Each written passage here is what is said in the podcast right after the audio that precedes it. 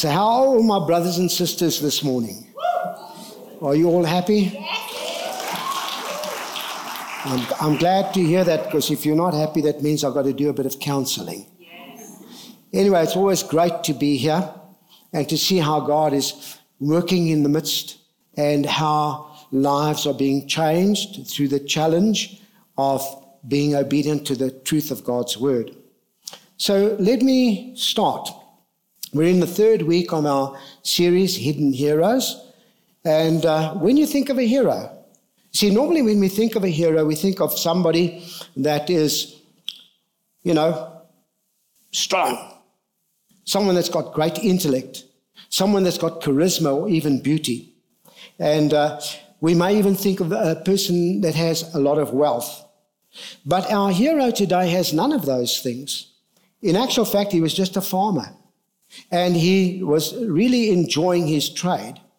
He had no real desire to do anything more than just be a farmer. No political aspirations, no thoughts of ever being a great military leader. But God had a different plan for his life. See, so the Gideon story in the Old Testament is a unique story. It's a story of how God takes a man and makes a hero of somebody that is totally, totally an unlikely person. And as much as it's a story of great exploits, because I can't put all the scriptures up today, so I'm just going to pull a few out.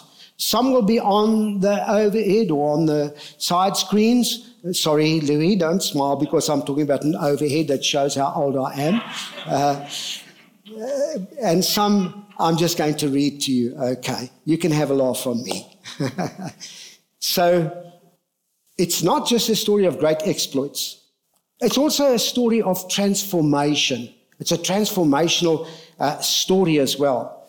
But before we get to that story, we need to set a background so we can better understand the condition of God's people, the, the Israelites, that condition that they were in. And so the period of the Judges is known as one of the lowest times in Israel's history. And we are told that in those days, Israel had no king. And everybody did what they thought was right in their own sight. They thought what they did was right. And so this book records seven cycles of sin that spanned about 300 years. The cycles began, and I want you to take note, they began with disobedience.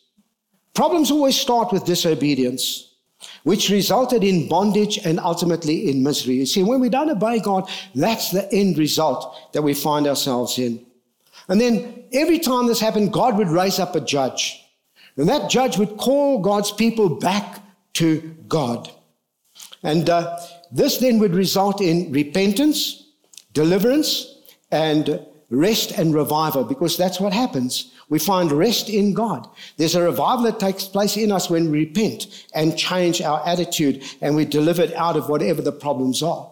But as soon as it gets easier, and every time it got easier for the nation of Israel, back into compromise and disobedience. You see, because when you compromise, you're always going to end up in disobeying the things of God. And so that's where they would go. And so, in their years of peace and prosperity, the people began to wander from God's will. And uh, as often happened, their moral decline led to a military oppression from the outside. And that's what the story is. They were oppressed by their enemies. The enemies burnt their crops, spared no living thing for Israel, destroyed all their livestock. And so the Israelites were broke, discouraged, depressed, hopeless, and they were hiding in caves. And this tragic event went on for seven years. And so, in that period, ultimately, at the end of that period, in their suffering, they called out to God. And is it amazing when things are going well with us, we don't call out to God. But when things get difficult, then we call out to God. You know what? The beauty is that God responded. And God always does because of His grace. And whenever we call out to God, God will always respond because He's a gracious God towards us. You see? And so God always responds. And he always delivers. And he always wins. We were singing songs here to remind ourselves that God will never fail. And we need to take cognizance of that. We need to make it a reality in our lives. God always wins. You see, we can say that God, if we study this story, we can say that God actually magnified the weaknesses of Israel in order to greatly show his glory. Because God wants it to be about him, his ability, his might, his knowledge, not about us and our clever ways and our scheming ways. And we can be sure that God will use us in our weaknesses for his glory. And sometimes when we're in those difficult situations, we cannot understand why we can't get out of those things, but realize God might be allowing it so that he can manifest his glory through it. You see, and so in his response, what does God do? He raises up a man for the task. And that man's name is Gideon, and he's a farmer. He's a father who feels that he's the least in his family and from the smallest clan in the tribe of Manasseh.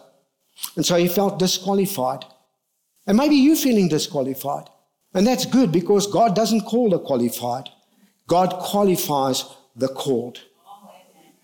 And that's what this story is about. You see? And so I want you to take note this morning. Don't focus on your disabilities or lack of abilities. Focus on His ability. Because God is who He is. And He's able, no matter what the situation, no matter what the circumstances, God is able to deliver. So, the first thing I want you to note is that Gideon was called and chosen.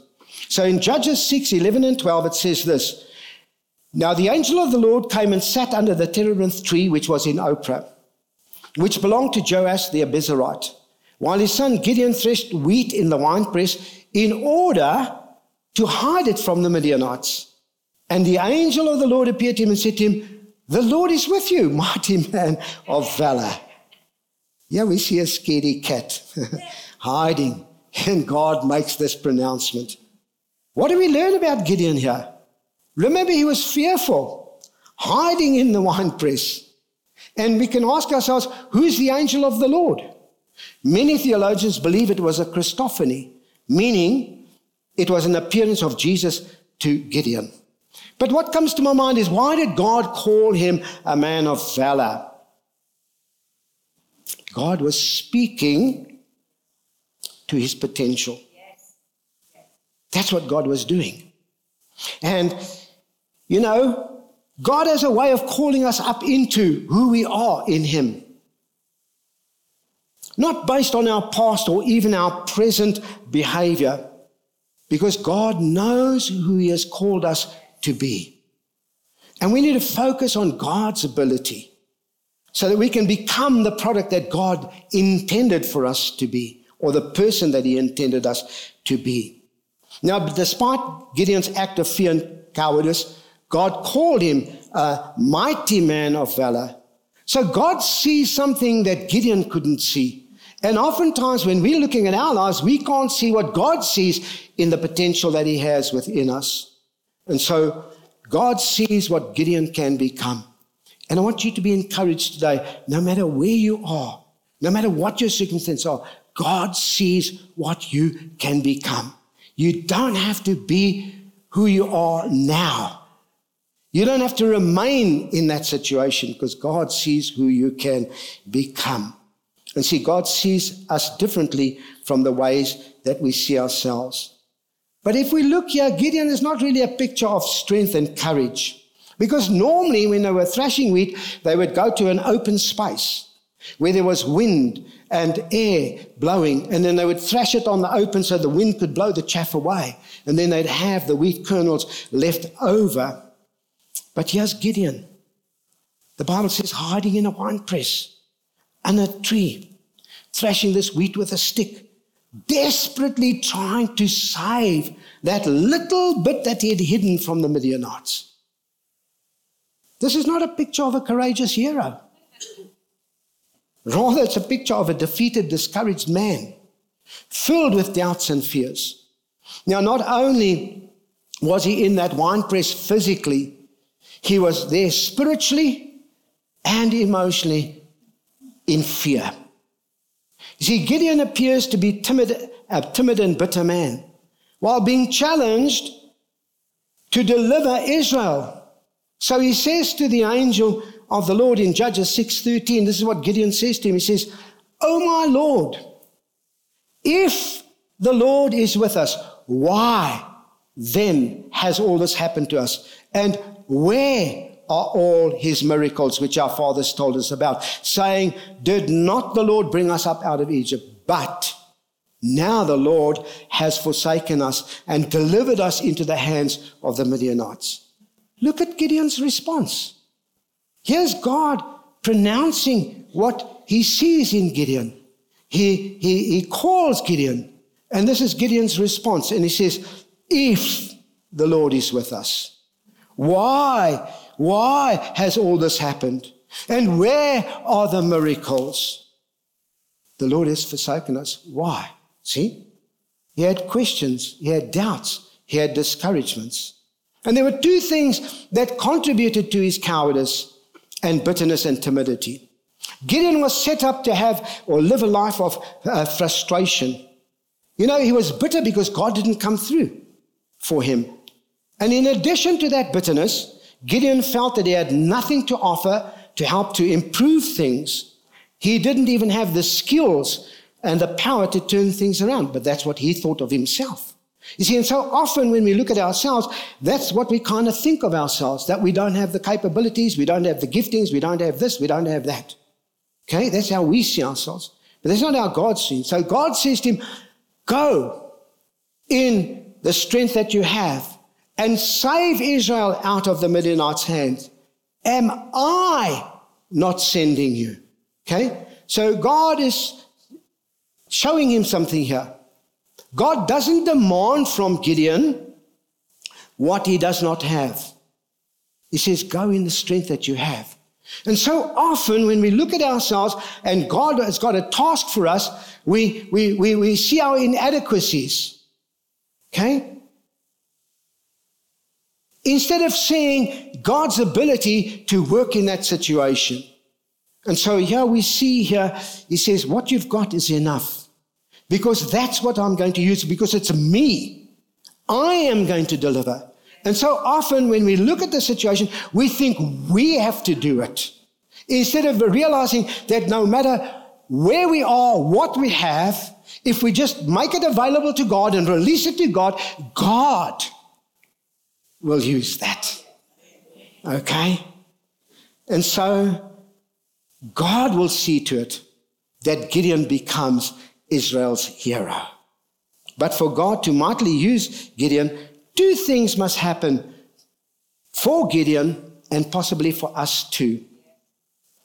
Two things Gideon needs to overcome. And they were reflected in those two words in his conversation, those two buts that we read in verse 13, and I'm going to read verse 15 for you now again. But Lord, how can I save Israel? Indeed, my clan is the weakest in Manasseh, and I am the least in my father's house. Isn't it amazing how we always make excuses?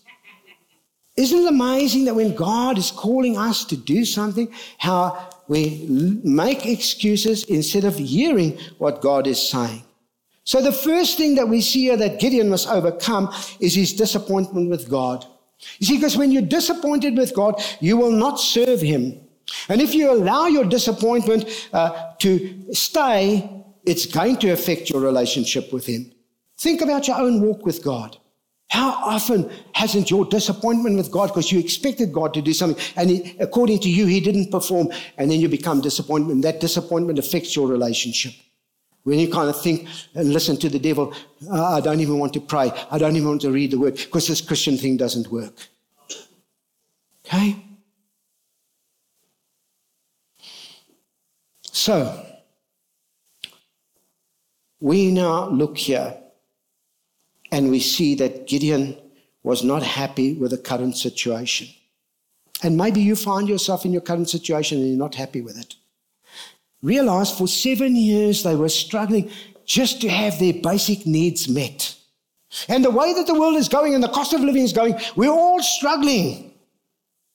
So this is not unfamiliar territory to us. It's not something that we can't relate to.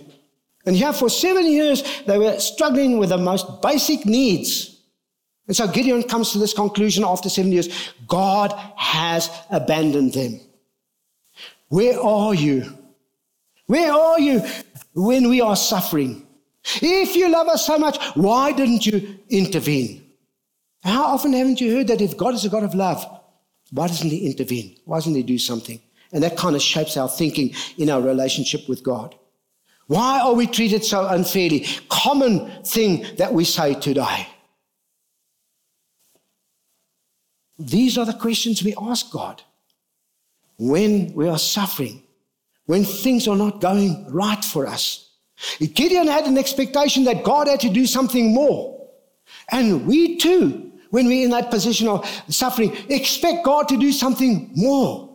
Instead of understanding that God's got an agenda, God's got a plan that He's working out if we can just submit ourselves to that plan. So he had to overcome. See, the truth of the situation was God didn't abandon Israel, Israel abandoned God. I read that out to you in the beginning. They began to worship the gods of the Amorites instead of worshiping the God of their salvation. And it's so easy for us to be distracted, diverted, while we're still thinking that we're worshiping the God of our salvation. And so we see here, we see here, okay, and and, and, and the thing is this we find it so hard sometimes to be honest with God, to speak to God about our fears, about our problems. And this is what we see when we're disappointed with God and unhappy. We see this with Gideon. He keeps it in his heart for seven years. Only in that suffering does he cry out to God, okay, and becomes real with God. You see, and so often we, we think it, we feel it, but we don't say it out loud. But Gideon did. We hide those feelings because we don't want to appear without faith or irreligious. But we, the compulsion to say the right things actually keeps us spiritually sick because we're spiritually sick when we can't be honest enough with God to say what we feel. There are many examples in the Old Testament. Moses is another one. If you go and study him, you'll find that he was open and real with God and told God. He told God in his disappointment with God. But Gideon pours out these feelings, and God leads him out of this discontent. And the second thing that God, uh, Gideon must overcome is his doubt in God. And it's a common problem when we begin to serve God. You know why? Because we look at ourselves. And, you know, how often haven't you heard a person say, I can't pray, I can't witness, I have difficult reading my Bible. See, I can't do this, I can't do that. We, we, we kind of say those things, all right? And then we look at other people and say, I'm not as talented as him. Ah, ah, ah, what's the problem here?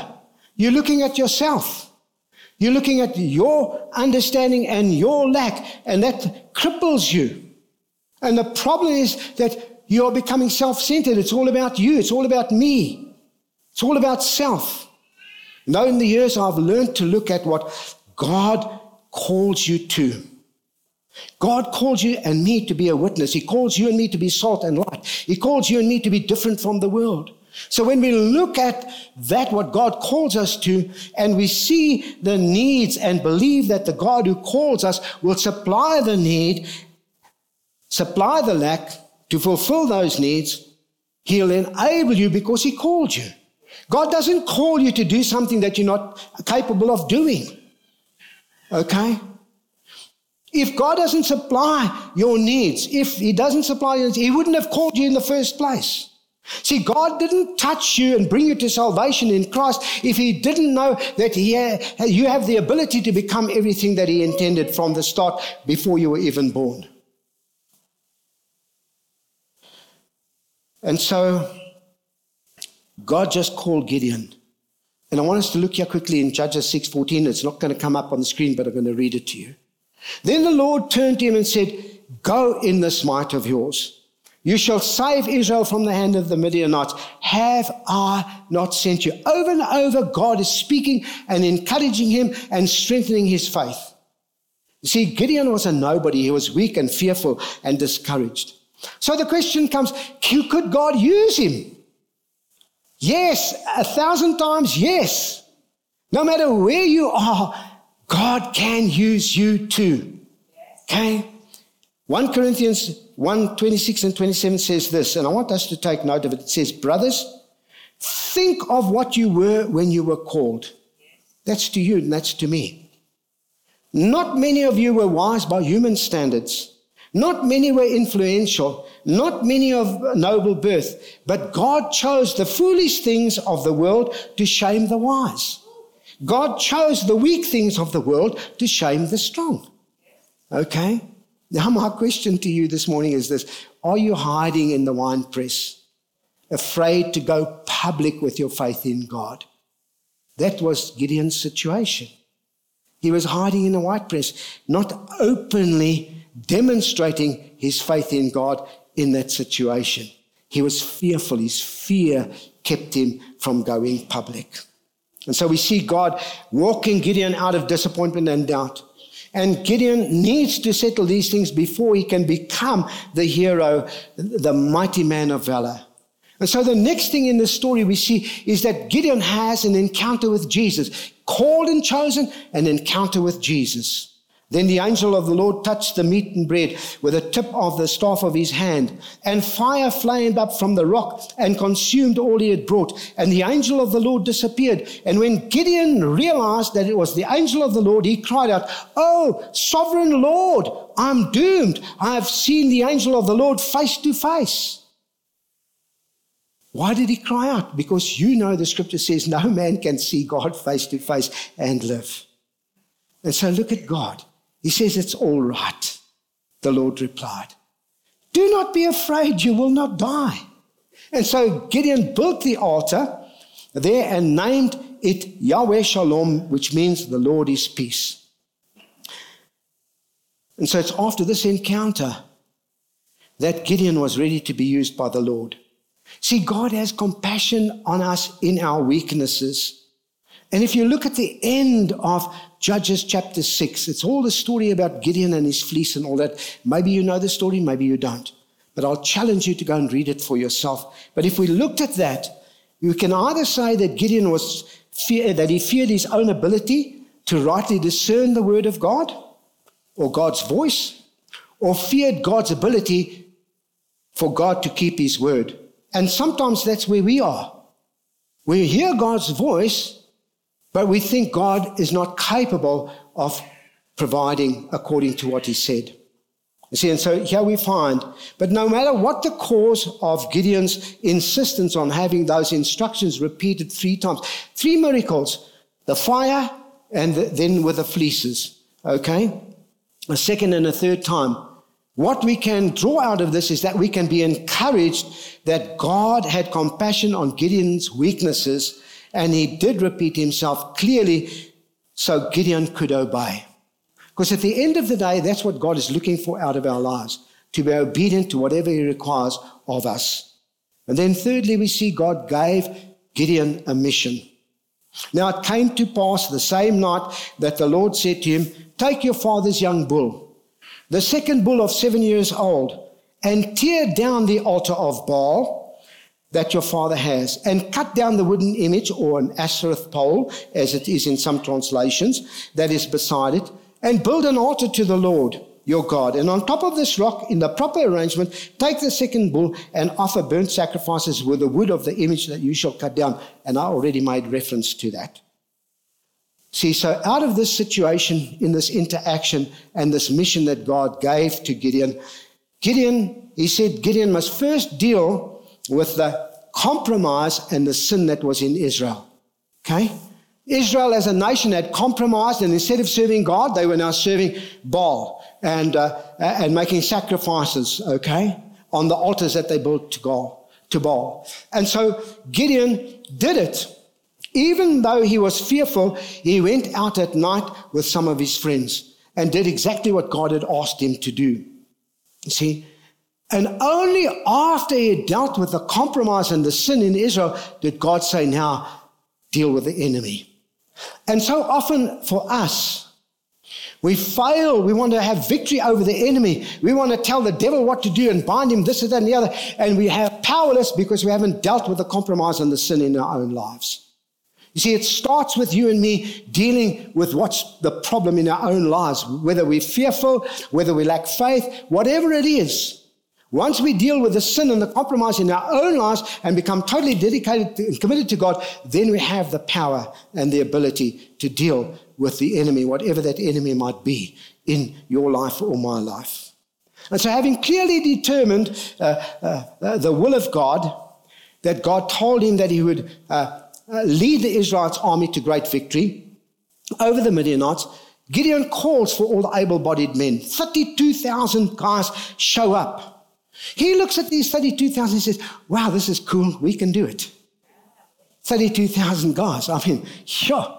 Uh, God, God says, wait a minute, Gideon, not so hasty. You got too many gods. What do you mean, God? Too many. God says, no, I'm going to thin them out. Why? Because God wanted it to be a God thing and not a man thing. And so often in the situation, we want to come with our might, our strength, our wisdom, and it becomes a man thing instead of a God thing. Okay? And so he says, listen,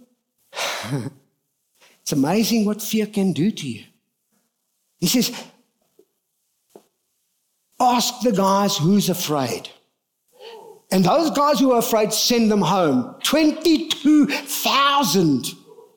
That shows you what fear can do. Okay? When you're looking at overwhelming odds, and you'll understand why I'm saying that in a moment. So there's 10 thousand guys left. ah, Gideon, you know. Put yourself in his shoes, the hero, the farmer, the fearful one hiding in the wine press.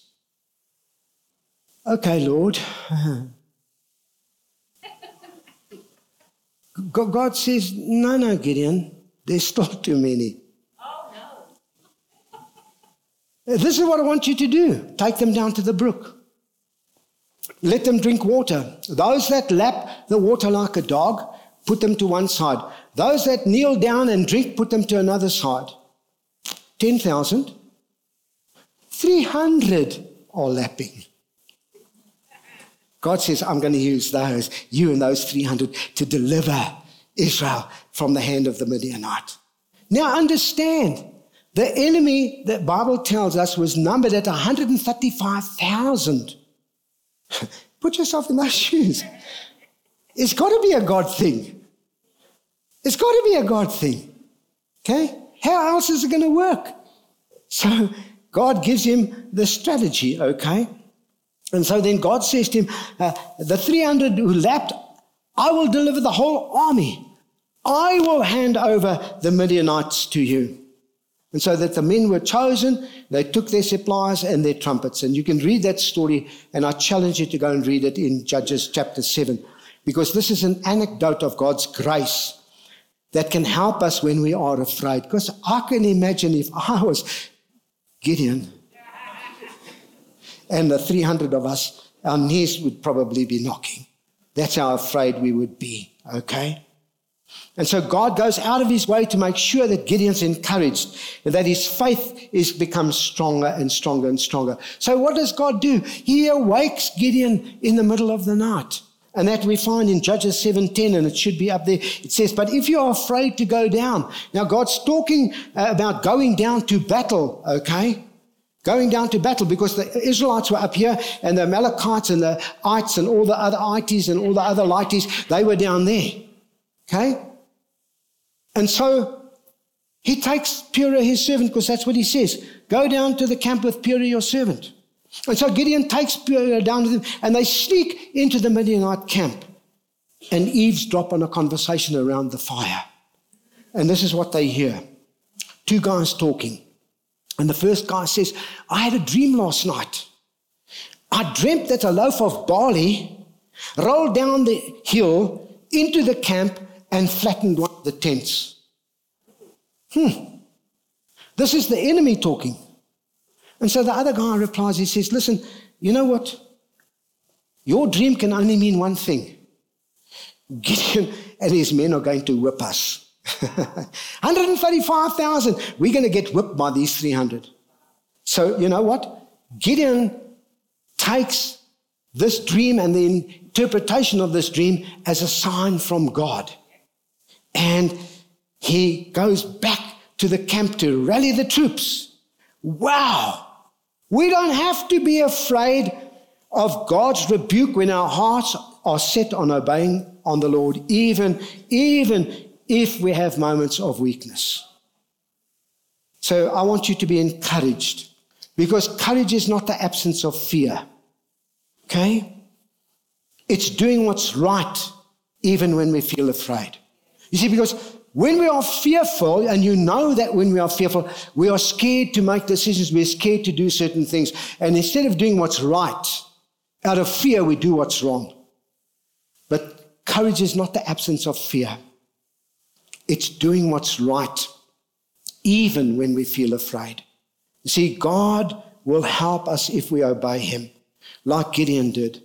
And even though he felt afraid, even though he felt afraid, okay, they, the, the moment he was strengthened, the Bible says he praised God. The moment that your faith is bolted, praise God. Why? Because God indwells the praises of his people. You will sense the presence of God. You will become bolder. Your faith will increase. And so he goes down, he's praising God, and he goes down to the camp and he tells the guys, and he divides them into three groups of a hundred each, and he gives them instructions. And then he encourages them. And he tells them that the Lord is handing the Midianite army over. He doesn't say, guys, we're going to do it. We're going to deliver. He said, No, be strengthened. God is going to deliver. God is going to do it, okay? God is going to do it. And so he timed his attack, all right, in the middle of the watch, just as they were changing guards. And so the Bible says they blew their trumpets, broke the jars that they were carrying, because inside each of those jars was a lamp. So in the left hand, they had the jar, and these three groups of 100 men surrounded the entire camp. And at the same time, they broke the jar, blew the trumpet, and as they blew the trumpet, now put yourself in that position. Okay? Just think of yourself being in a mall, and suddenly a fire alarm sounds. Can you imagine the chaos with all, and the mall here is full. People running in every direction, bumping into each other, and all the rest. That's the scenario I want you to see. Because now here they're surrounded, and at the same time, boom, all around the camp, light is being revealed. The sound of this trumpet blowing, okay? And they shout, all right? This is the shout a sword for the Lord and for Gideon. Whew.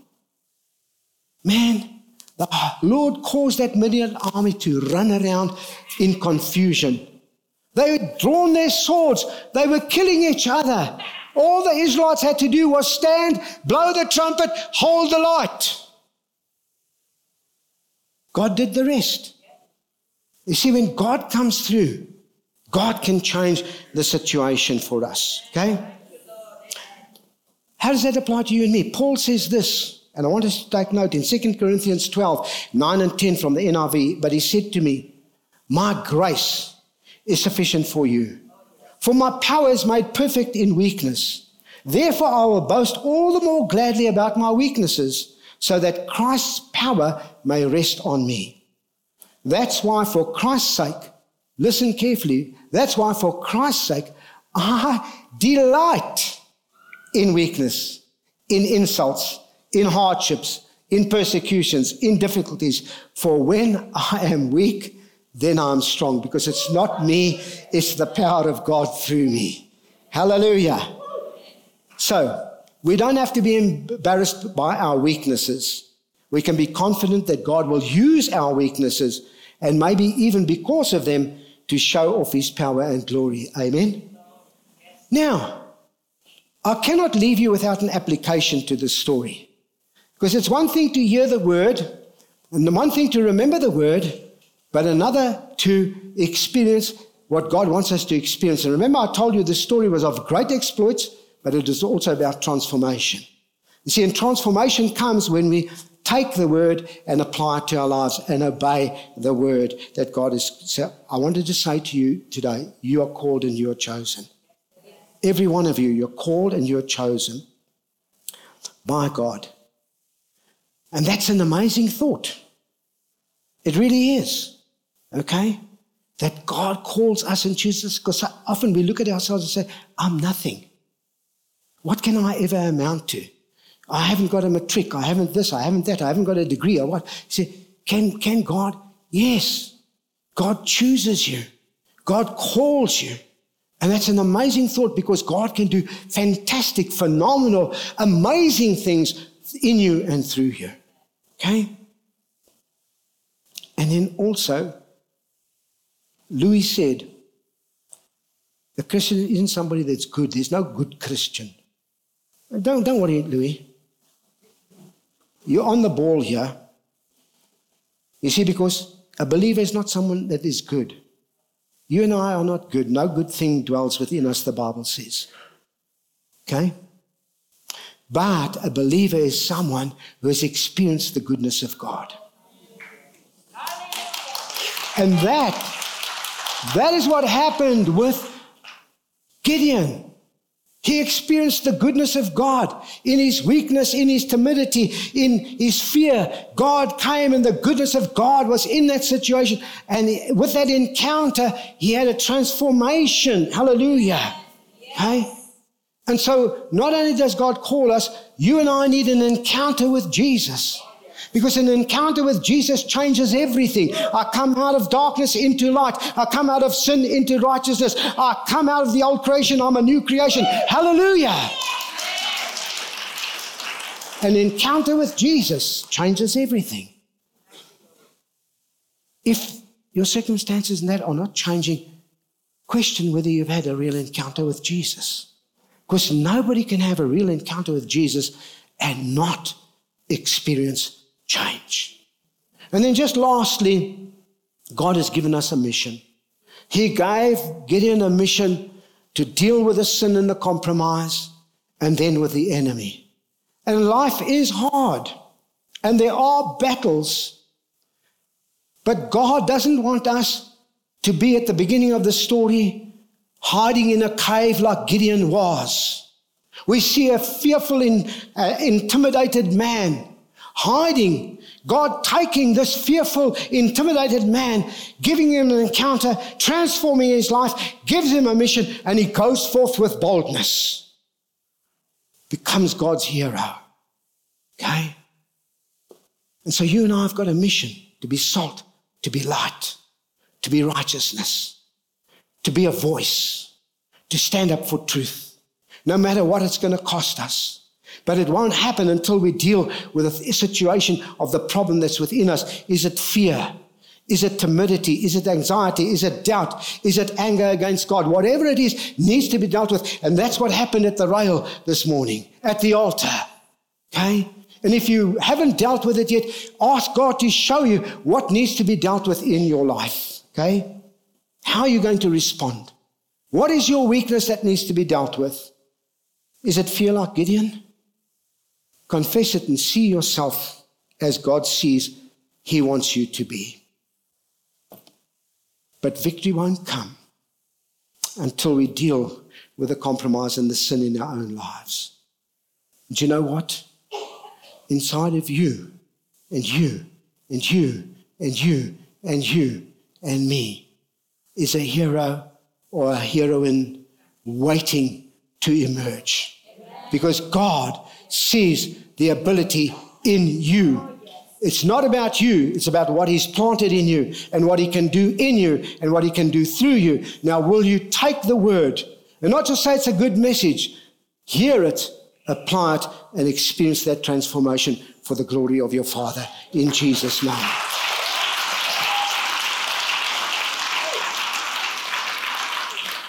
Come, let's pray. Father, thank you for this opportunity to experience the power of your word Give us hearts that are willing to obey. And Lord, may we deal with the issues so that the power of your Spirit can bring that transformation, that deliverance, that change in our lives. Because, Lord, you're looking for heroes. You're looking for heroines. You're looking for people who will stand up to be counted in this world that's falling apart, in this world that's becoming more and more morally deprived. Lord, you're looking for people to lead your people into victory. And God, we are here. Use this church, use this community, use this family, use me, use my family. I'm reminded of those words. But as for me and my house, we will serve the Lord. So thank you for a fresh encounter. We surrender ourselves afresh to you for your honor and glory in Jesus' name. Amen.